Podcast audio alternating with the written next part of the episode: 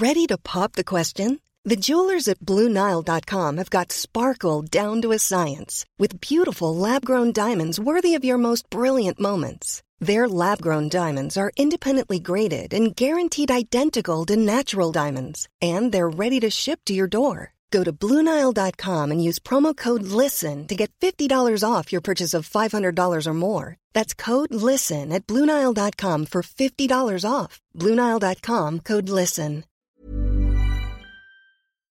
In a sudden flash, it all comes clear. It's a eureka moment, an epiphany.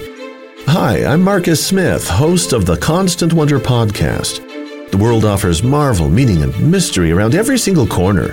In nature, art, science, culture, history, we talk everything from bees and beetles to obelisks and asteroids. Experience the thrill of transformative encounter. We'll bring more wonder to your day. Listen to Constant Wonder wherever you get your podcasts. Welcome to History Hack. If you didn't know by now, we are the revolution. That means we're sharp, witty, lots of fun, but it also means that we're essentially the peasants in Les Mis huddled round a table in the corner of the bar with no money. If you enjoy the show, please do support us. We have a Patreon account by which you can donate a small monthly sum in appreciation of what you're hearing. Alternatively, we have Ko-fi, in which you can just do a one off donation as a thank you if you particularly enjoy a certain episode. Either way, we massively appreciate all of your support. Hope you enjoy the show. Hello and welcome to another episode of History Hack. I've got Mr. Locke with me today. Hello, Lockie. Hi, how you doing? People should know by now, right? When they hear that you're here with me, what's coming at them? You got to you got to know that the, the, First World War, or some element of it, is not too far away, haven't yeah. you? Um, no different this time. Um, we've got a, some scheming and intriguing to uh, to talk about, hopefully, because uh, Ronan McGreevy uh, is with us, and he's a man who's written pro- prolifically on Ireland in the First World War, uh, including the Easter Rising. Uh, he's on the staff at the Irish Times, and he's with us to talk about his latest book, The Great Hatred which examines the assassination of your friend and mine, Field Marshal Sir Henry Wilson. Ronan, how are you? Great, Zach. Thank you very much for having me. Really appreciate it. Brilliant. Uh, there was an element of sarcasm there about Henry Wilson being our friend. Uh, where we like Haig, uh, we yes. like Wilson. Uh, I love Kitchener, so I, I, have my issues with Mr. Wilson or Sir Wilson. Uh, but we're here today because you can't ignore him, even if you don't like him very much. You can't ignore him, can you, Lockie? No, not really. Uh, he writes from 1914 to 1918. He's part of the story, and even before the Great War gets going. So I'm I've been looking forward to this for a little while. Yeah, actually. definitely.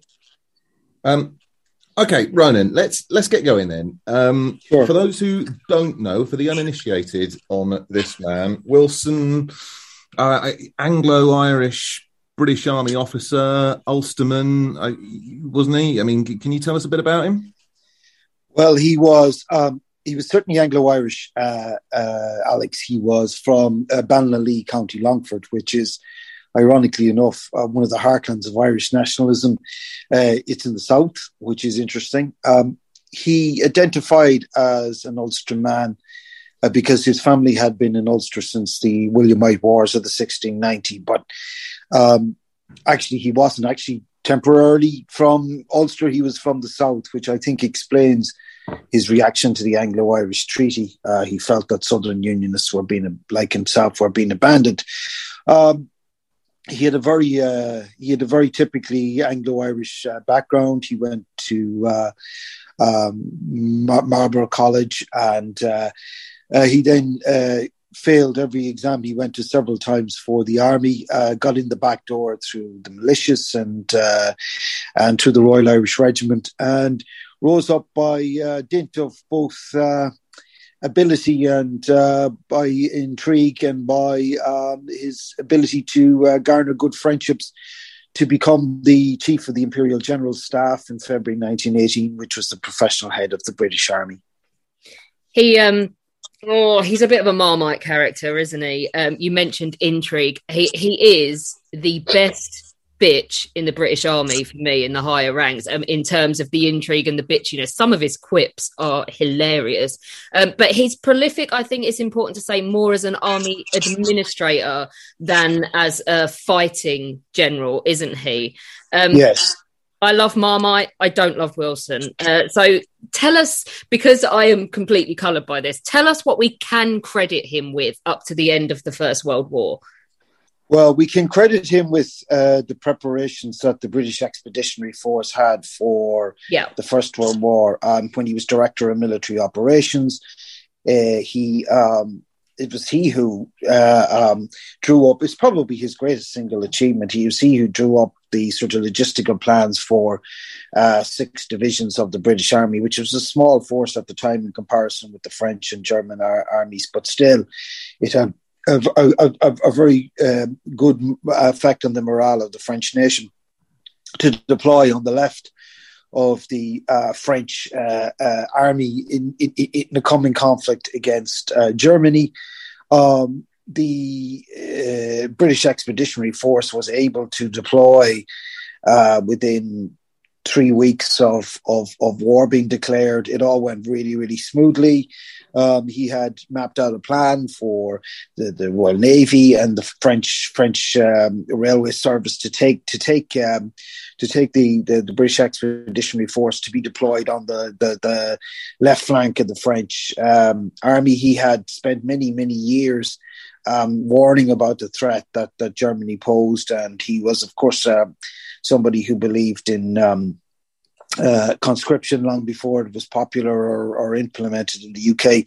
So I think uh, I, I, think even his uh, most uh, ardent detractors would give him credit for his farsightedness uh, when he came to, um, you know, showing how the British Army would be deployed once a, a European war broke out.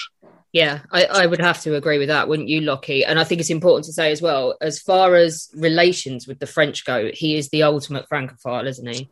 Yes, he was the ultimate Francophile. He was um, he was brought up. Uh, he was educated at home in, in County Longford by uh, French governesses who, um, uh, and he became a lifelong Francophile in a in a very monoglot uh, uh, British Army. It's fair to say he he um, he had a friendship uh, that extended before the war with Ferdinand Foch, who would go on to become the Allied Supreme Commander in 1918, and the, the pair worked very well together. So chiefly Wilson's role during the war was as a liaison between the French and British uh, forces. And as we know, um, that was kind of haphazard and ad hoc and all the rest of that until um, until I think the, the, the, the, German spring offensive of 1918 concentrated the minds of the Allies as to how close they came to defeat.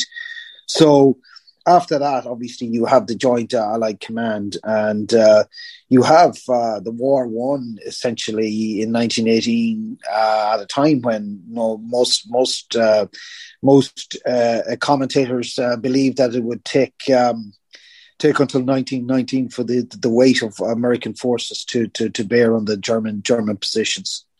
So, I mean, the, the kind of the coalition element then is clearly a strength of his. Um, and I, guess you could say it's a, it's a, sharp appointment then in 1918, having, having him um, working with Foch, uh, Supreme Commander. When we get to the end of the war, where does he go next? You know, we, got, we have the victorious Allies. Um, yes. There's the, the the coalition doesn't need to be held together anymore. So what's next for Wilson after that?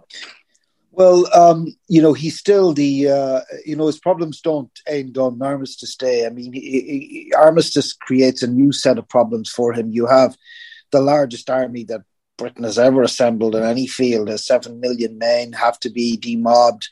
And then you have all the problems, the post-war problems. Uh, you know, we were inclined to think of the, the, the sort of height of the British Empire being the 19th century, but actually, British Empire was never as big as it was after the First World War because you also had mandates uh, in, in in the Middle East, and you had uh, huge problems in Egypt and uh, Iraq or Mesopotamia as it was then. Um, I mean, you know, you talk about Ireland at that stage uh, being a problem as well. But like there was problems across the empire, and there was also problems in India as well. There was a separatist. Uh, uh, separatism was growing there, especially after, after the Amritsar massacre.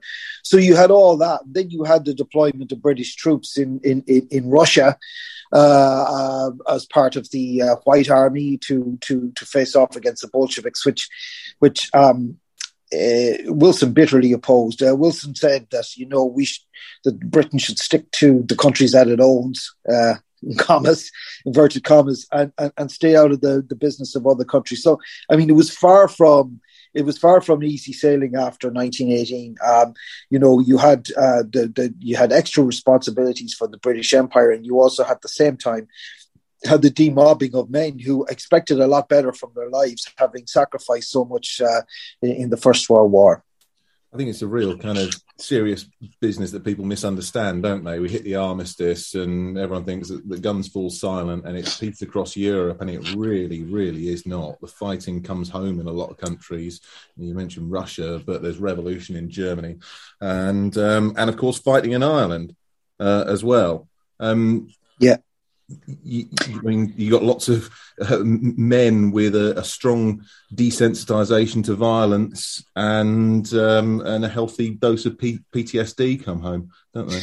Absolutely. Well, I mean, uh, you know, the the the um, the, the First World War really was the uh, it was the end of the First World War, and it should be should be uh, I think noted that um, you know Ireland was part of the United Kingdom during the First World War. I, I, my last book was uh, wherever the firing line extends was about the Irish experience in the Great War, which has really only now been um, uh, uh, properly uh, excavated, so to speak. So I mean, there was 40,000 men from the island of Ireland killed in the First World War, 30,000 actually from what is now there's 26 counties of the Republic of Ireland.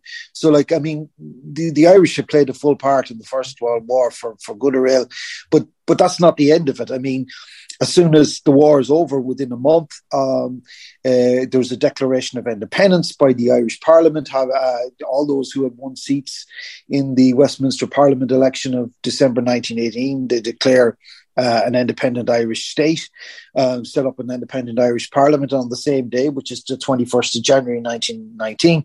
The Irish War of Independence begins.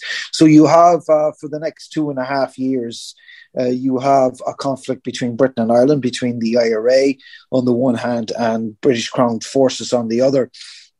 And of course, uh, Wilson will have a, a, a, great personal interest in, in this conflict, um, given that he's Irish himself, uh, but he's of the Unionist tradition. And I think he brings a particular Irish animus uh, to, to, to, to the whole conflict.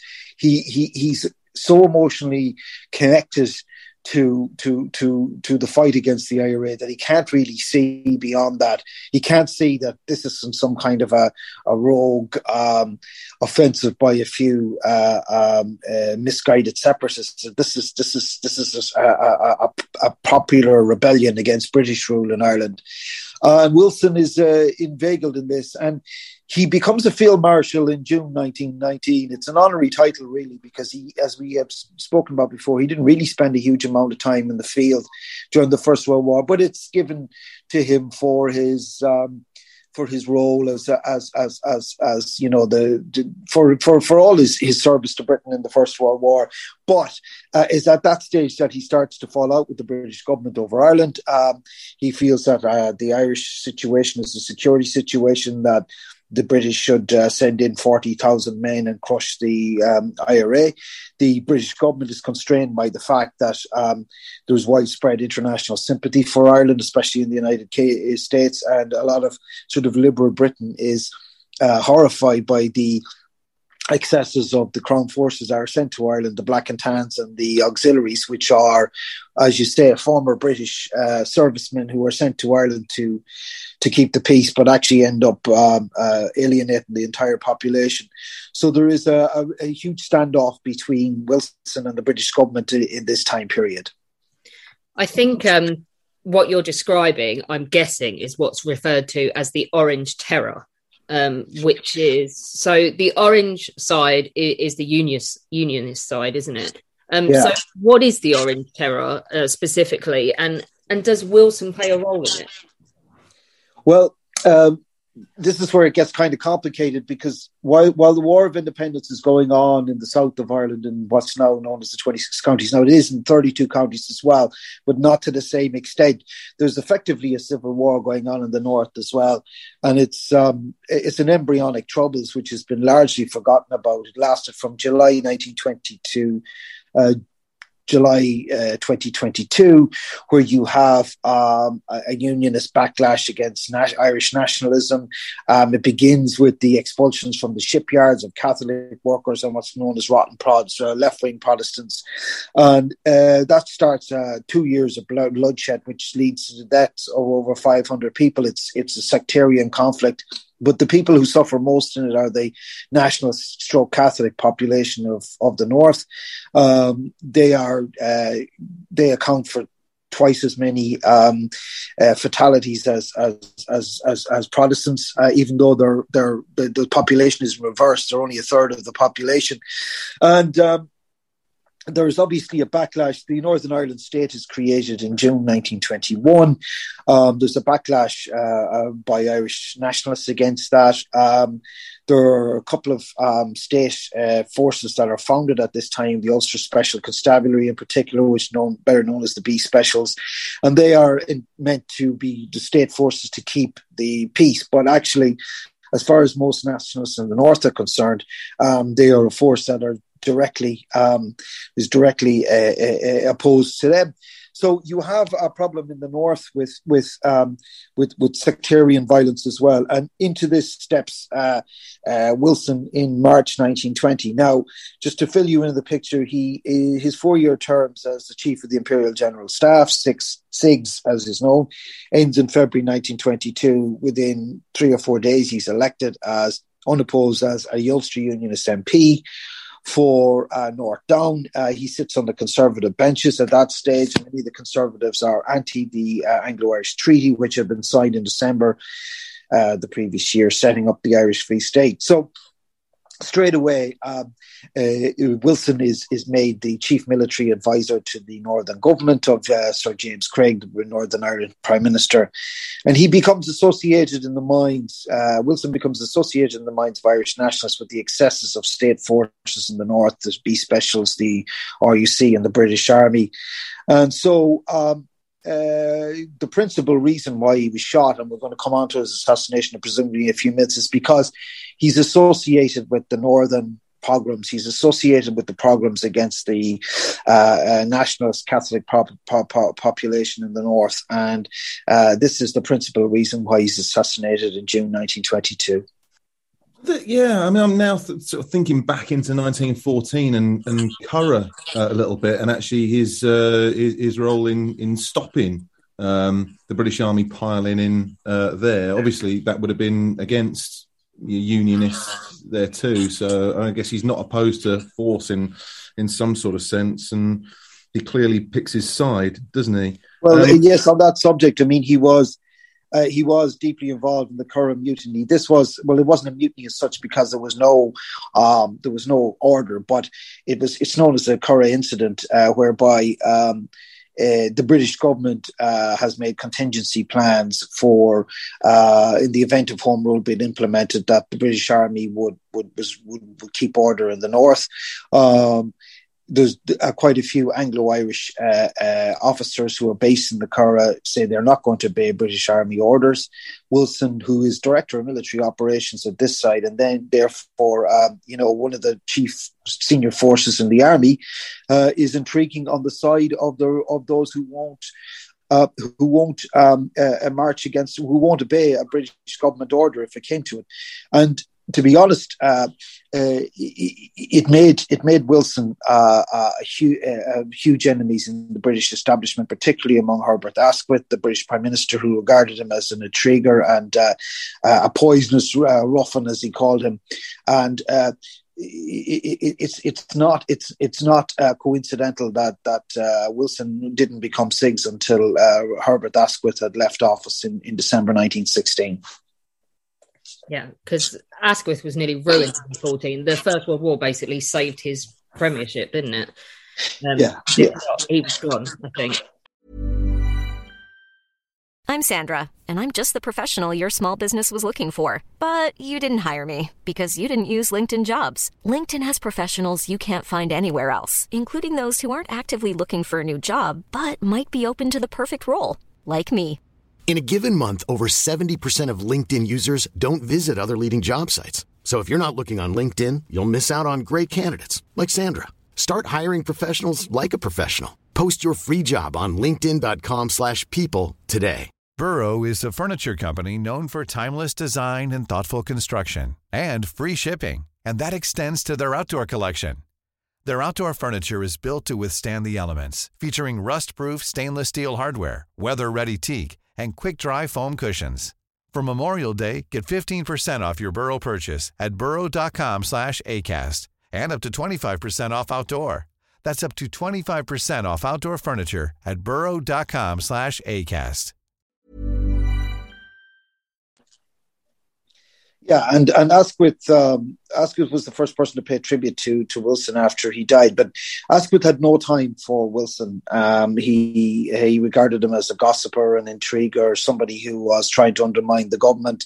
Uh, he wasn't far wrong there, uh, but um, I think that uh, Lloyd George saw in Wilson a sort of uh, kind of a, a, a maverick spirit like he had. He, he regarded Wilson as very much self-made, um, very mercurial, like like like Lloyd George. Um, and uh, you know, he he really uh, Lloyd George put a huge amount of trust in Wilson. Uh, obviously, you know as well as I do how much Lloyd George despised most of the British generals, particularly Douglas Haig, but he seems to have had a soft spot uh, for um, Wilson, and, and that's why he made Wilson CIGS in, in February 1918. Kindred spirit, I suppose. Um, let's let's introduce a couple more characters, uh, then, shall we? Um, Reginald Dunne. Who's this? Reginald Dunne is the son of a British Army bandmaster, um, and uh, he is uh, uh, London born. He's born in Woolwich Barracks in 19 is in 1898. Um, he is uh, Jesuit educated Catholic boy, deeply devout, um, who joins the British Army uh, on his 18th birthday in 1916. He joins the Irish Guards, so obviously he's got an Irish background. His mother's family is is from County Monaghan, and um, he is uh, wounded uh, during the German sp- uh, spring offensive of 1918 and invalided out of the army. And then in 1919, he is um, He's a musician, as I said. His, fa- his father was a bandmaster in the British Army. Um, he is a cultural, he becomes uh, interested in the Irish question, as they call it at the time, through his involvement with an organization called uh, uh, Conradh na Gaeilge, which is um, an Irish language and, and music um, uh, organization which had a lot of branches in London. Um, he's completely radicalized. He joins the Irish Republican Army, the IRA and and also the Irish Republican Brotherhood, which is a secret organization. He becomes, uh, with the zeal of the convert, he becomes um, uh, a completely messianic uh, supporter of Irish independence. He becomes the officer commanding the London IRA, and we now know, uh, thanks to files that have only been released in recent years, just how how important the London IRA was in terms of the um, uh, uh, uh, supplying guns to the IRA in Ireland, and also in, in in involving themselves in sort of a guerrilla campaign of, of burnings and arson attacks that really unsettled the population in, in London. And uh, he was also involved, I think it's important to state, in plans to assassinate the British cabinet, which uh, which were first activated in 1918, but only acted upon when they shot Wilson in 1922. So he's a very intriguing character. He's um, he's an intellectual. He's a Catholic. He's a devout Catholic. He's uh, he, he he's um, he's a deep thinker. He uh, he he wins prizes for poetry in school, and he becomes a trainee teacher um, after after the war. He also is in receipt of an invalid pension from the British government, and uh, so. Um, you know, he's not he's not really anybody's idea of who you would think would be a, a radical Irish nationalist. We also have as well, don't we, Joseph O'Sullivan. Joe Sullivan's from a more conventional Irish background, uh, whereas Reggie Dunne was an only child. Um, uh, uh, Joe O'Sullivan was from a more stereotypical uh, large Irish Catholic family. There was 11 uh, surviving children. His father was from Bantry, County West Cork, which is uh, sort of the heartland of Irish, uh, uh, the Irish Fenian movement. Um, uh, but Joe Sullivan, uh, he has seven brothers. Six of them served in the First World War. Joe Sullivan uh, joins the London Regiment in 1915. It's interesting that he joins voluntarily as well. He's not. He's not. he's not conscripted and um, he loses his uh, uh, leg at Passchendaele in, in August 1917. Uh, he is um, invalided out, obviously. He gets a job as a messenger in the Department of uh, the Ministry of Labour after the war. Um, and he's he's familiar with what, uh, what uh, Henry Wilson looks like because Henry Wilson is dropping into the Ministry of Labour to on business related to the demobbing of of, of, of former soldiers. Uh, so uh, Joe Sullivan too joins the IRA in 1919, as does his brother Pat O'Sullivan, who's left a very, um, very long and interesting testimony about uh, the family's involvement in the uh, uh, the IRA. Um, he was from a, a, a, family of master tailors. Um, Pat O'Sullivan writes about in his in his in his in his um, letter for an Irish pension, how he had used his uh, tailor shop in Chancery Lane as a place to store guns for the IRA. He also, uh, himself and Joe O'Sullivan and uh, uh, Reggie Dunne used their wound badges that they receive as First World War veterans to walk into uh, British Army barracks and steal rifles uh, and ammunition for the IRA. So they're two very intriguing characters. Again, very well educated by the standards of the time. They're both actually public school boys, so to speak. Um, uh, uh, Reggie Dunne goes to St. Ignatius College in, in London, and he is, believe it or not, a contemporary of Alfred Hitchcock, uh, whereas Joe Sullivan goes to St. Edmund's Wares College, which I think is in Hertfordshire which is the oldest uh, continuous Catholic school in Britain. Interesting. The, the point you make about know, knowing what Wilson looks like, I, I think uh, he had a fairly distinctive ex- uh, appearance, didn't he? And he had a, a, face that even a mother would struggle to love.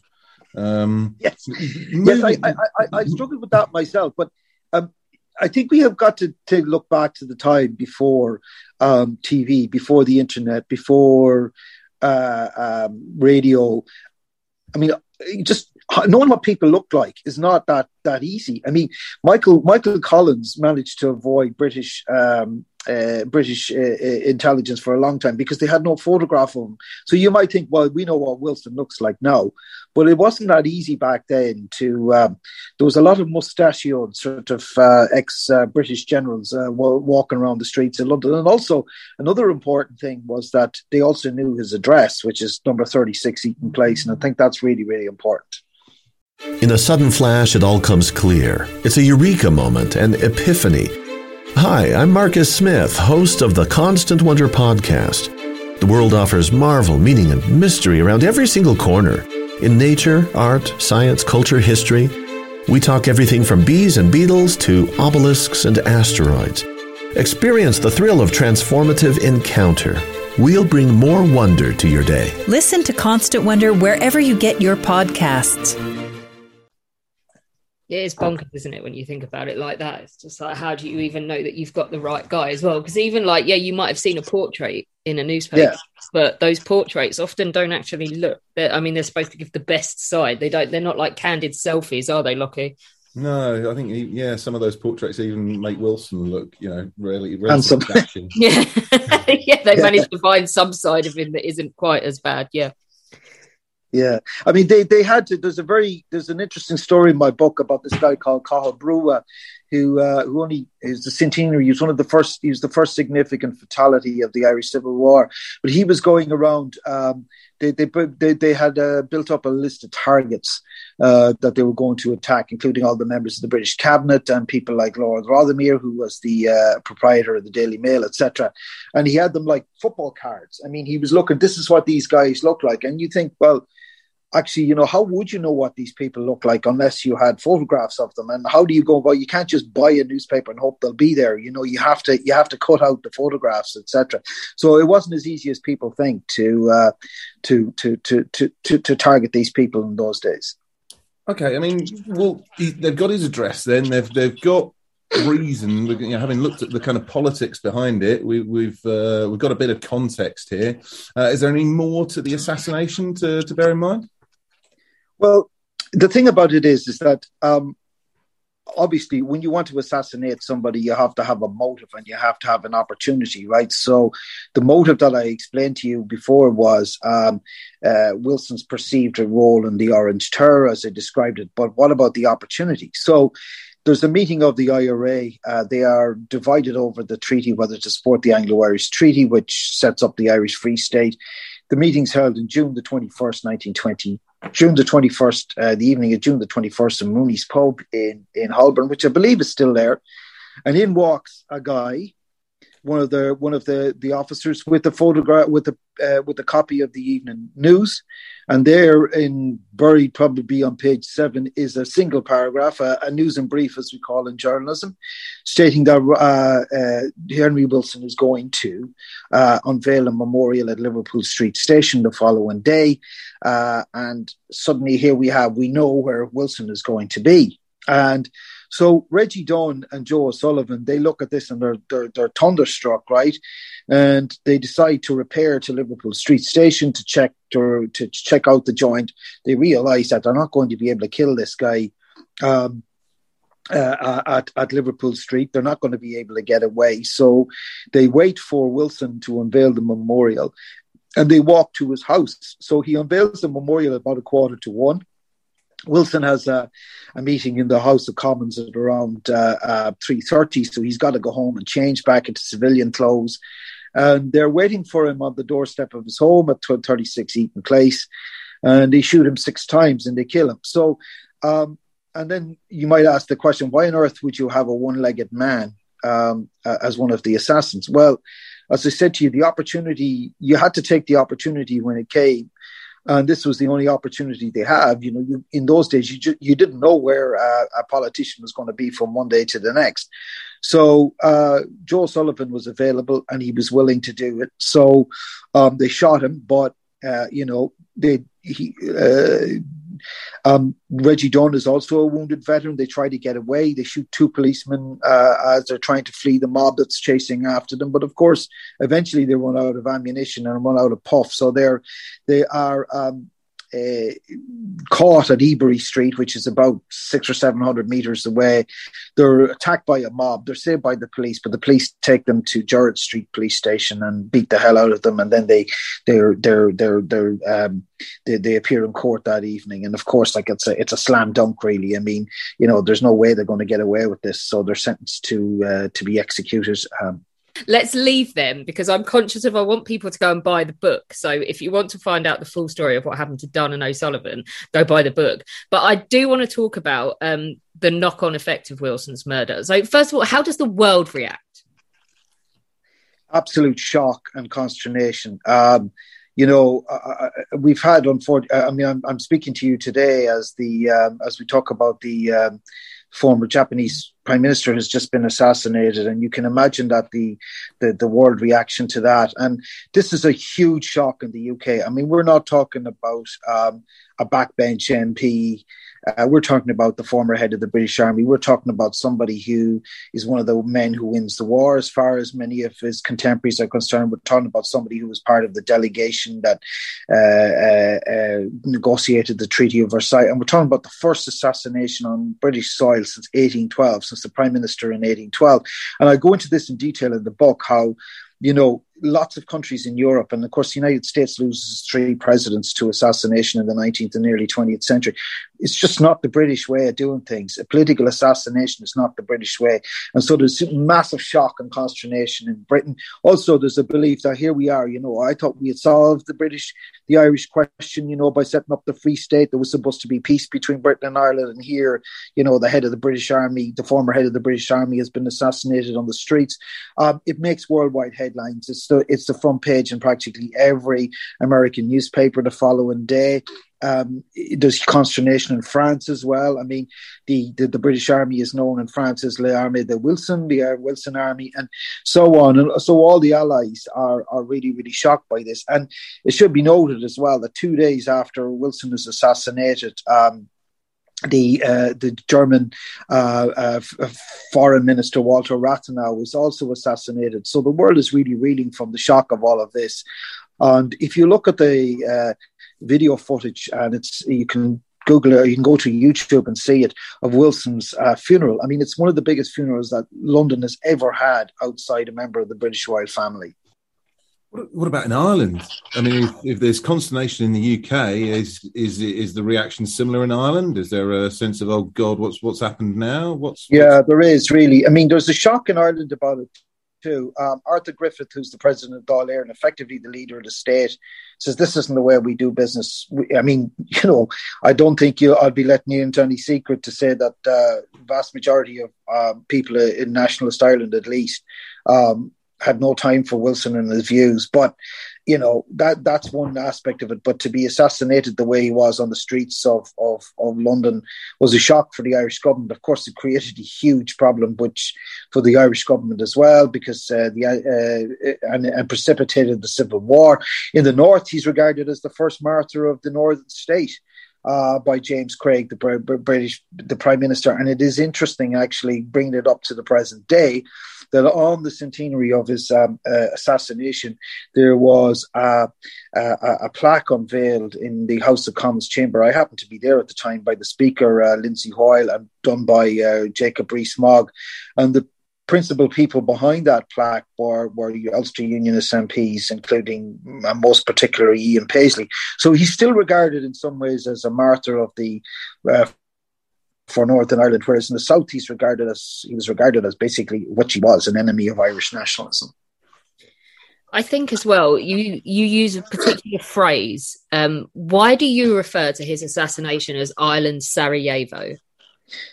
Well, I think this is a very this is why this this this uh, assassination is so such a significant event in Irish history. So, going back to um, going back to the signing of the Anglo-Irish Treaty in December 1921, which sets up the Irish Free State, um, there's uh, the the Irish nationalist movement, the Sinn Féin uh, uh, and the IRA at the time split over this. There are those who are willing to accept the treaty as a stepping stone for freedom, as Michael Collins uh, says, and there's those like uh, Eamon Valera who are opposed to it. They say that they want an Irish 32 county Irish republic rather than Dominion status that still has the king as the head of state.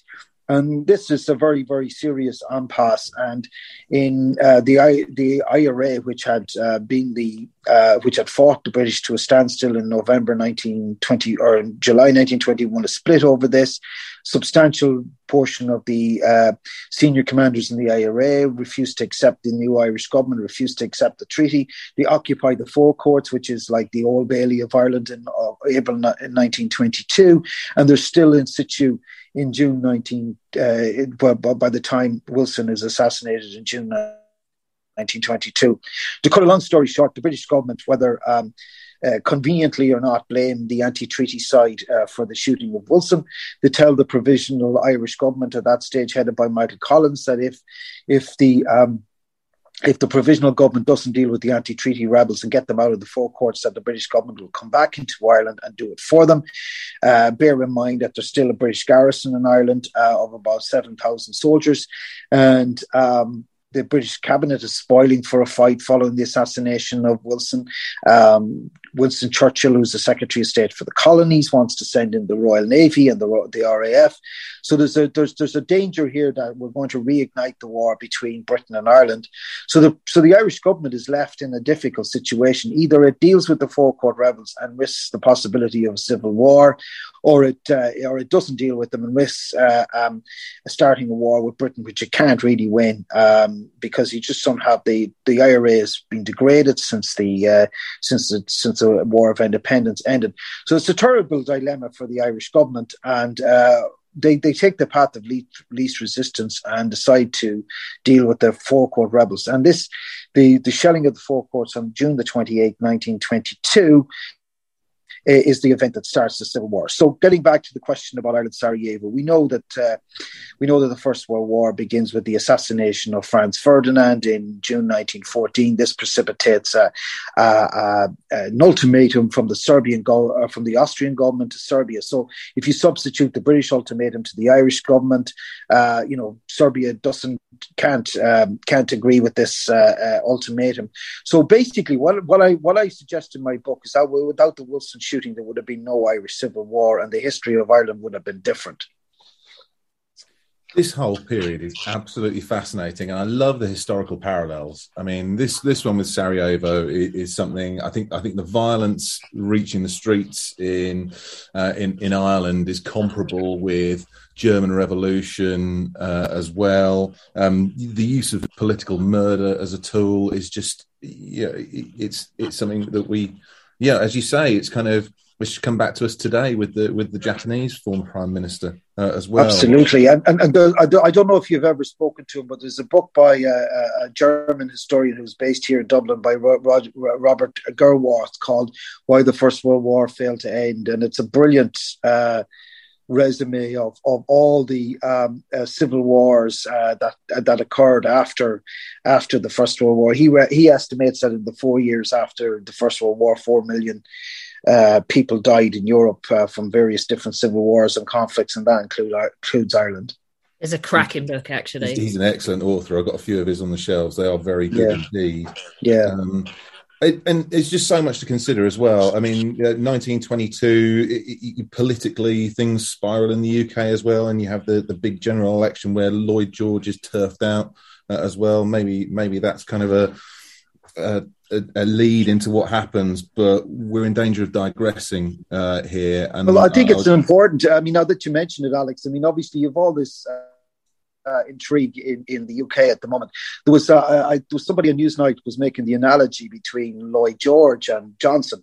I mean, Lloyd George was, as we know, a brilliant man in a lot of ways, self-made, but also um, uh, uh, economical with the actuality, as you say. And he, he, was brought down by several scandals, wasn't he? And of course, when we talk about the 1922 committee, what are we referring to? Well, we're referring to the Carlton House, uh, um, you know, uh, uh, mutiny against the, the coalition government at the time. So it's really interesting, I think, how history is repeating itself again, yeah. you know, 100 years on, not just in Ireland, but in the UK as well.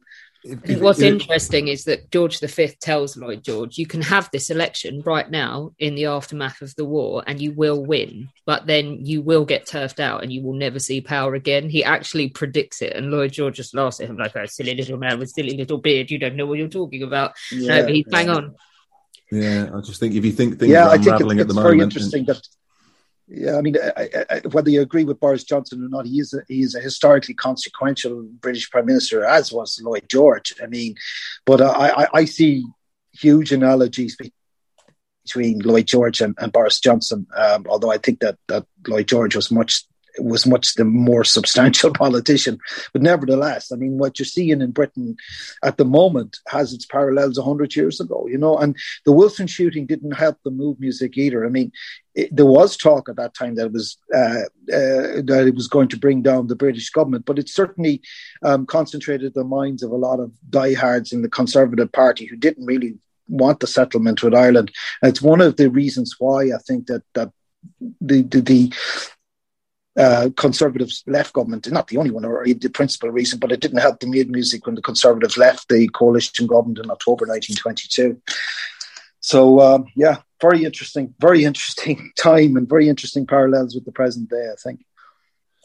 Right. Well, I've loved this. I think it's been really, really interesting. Ronan, it's been excellent having you on. Um, just to uh, just run us through the, the, the name of your book and where people can find out more, please. Yes, it's my book is called Great Hatred: The Assassination of Field Marshal Sir Henry Wilson MP. It's published by Faber and Faber in hardback and paperback, and it should be available in, in all good bookshops and on Amazon and uh, wherever else you can buy your books. It, it, should be available. Terrific. Well, thank you very much once again. It's been an absolute pleasure uh, having you. Thank you, Andrew, and it's been. I, I, I, it's it's been it's been fascinating speaking to you guys, and I really appreciate the time you've taken to to speak to me. When our guests join us to talk about their work and their new book, the 45 minutes or so they spend with us is just a taster of all their efforts. So, to this end, we have launched our very own bookshop on bookshop.org, where you can find our guests' latest and greatest books. You can support them and you can support History Hack too. 10% of every sale via our bookshop supports the podcast and allows us to keep at it and bring you more amazing guests. You can find our bookshop at bookshop.org forward slash shop forward slash history hack, or just search on bookshop.org for us under the shops bit. Thank you for your continued support, and here's to your next great book. Even on a budget, quality is non negotiable. That's why Quince is the place to score high end essentials at 50 to 80% less than similar brands. Get your hands on buttery soft cashmere sweaters from just 60 bucks, Italian leather jackets, and so much more. And the best part about Quince, they exclusively partner with factories committed to safe, ethical, and responsible manufacturing. Elevate your style without the elevated price tag with Quince. Go to quince.com slash upgrade for free shipping and 365-day returns.